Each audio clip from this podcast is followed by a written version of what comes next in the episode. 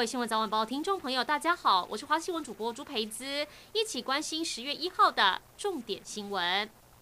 最新的火警意外发生在今天凌晨三点多，在台中市南区美村路二段，有一户住宅突然起火燃烧，警消后报到场，发现一二楼都全面燃烧，还有多名住户受困等待救援。除了拉水线灌救，兵分多路破门、架设阶梯将住户救出来，但其中有男子被发现时已经没了生命迹象。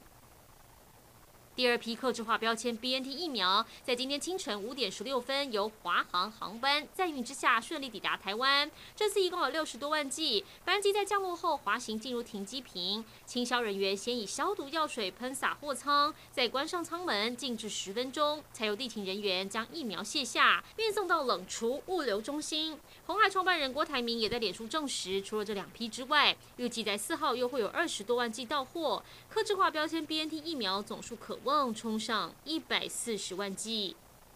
苗栗有山友去登山健行，在偏僻山区看到货车行进很诡异，停在山路旁，车斗对准山坡，他直觉不对劲，拿出手机录影，果然拍到车斗抬起来，将一大堆废弃物倒进山坡里。山友赶紧把画面交给警方，顺利将乱倒废弃物的三个嫌犯揪出来送办。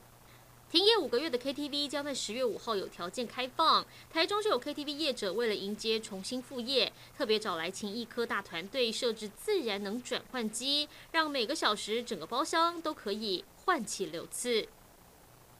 多国的气候与能源部长正在意大利米兰参与第二十六届联合国气候变迁大会会前会，但就在会场不远处，环保人士跟政报警察在九月三十号爆发冲突，警民推挤，场面非常火爆。这场会前会参加者包含了数百名青年活动家、知名瑞典环保少女桑伯格，出席的还有政府官员，他们为下个月的气候峰会做准备。青年活动家会敲定应对全球暖化的具体提案，并且把提案交给各国部长审查，然后再送交下个月在苏格兰格拉斯哥召开的气候高峰会。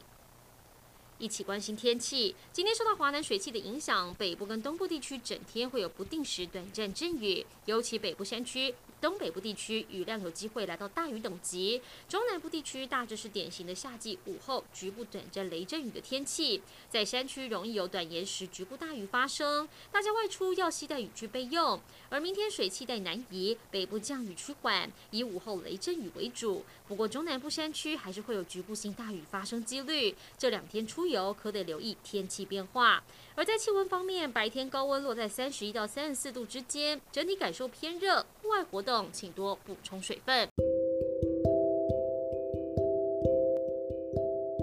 以上就是这一节新闻内容，感谢您的收听，我们再会。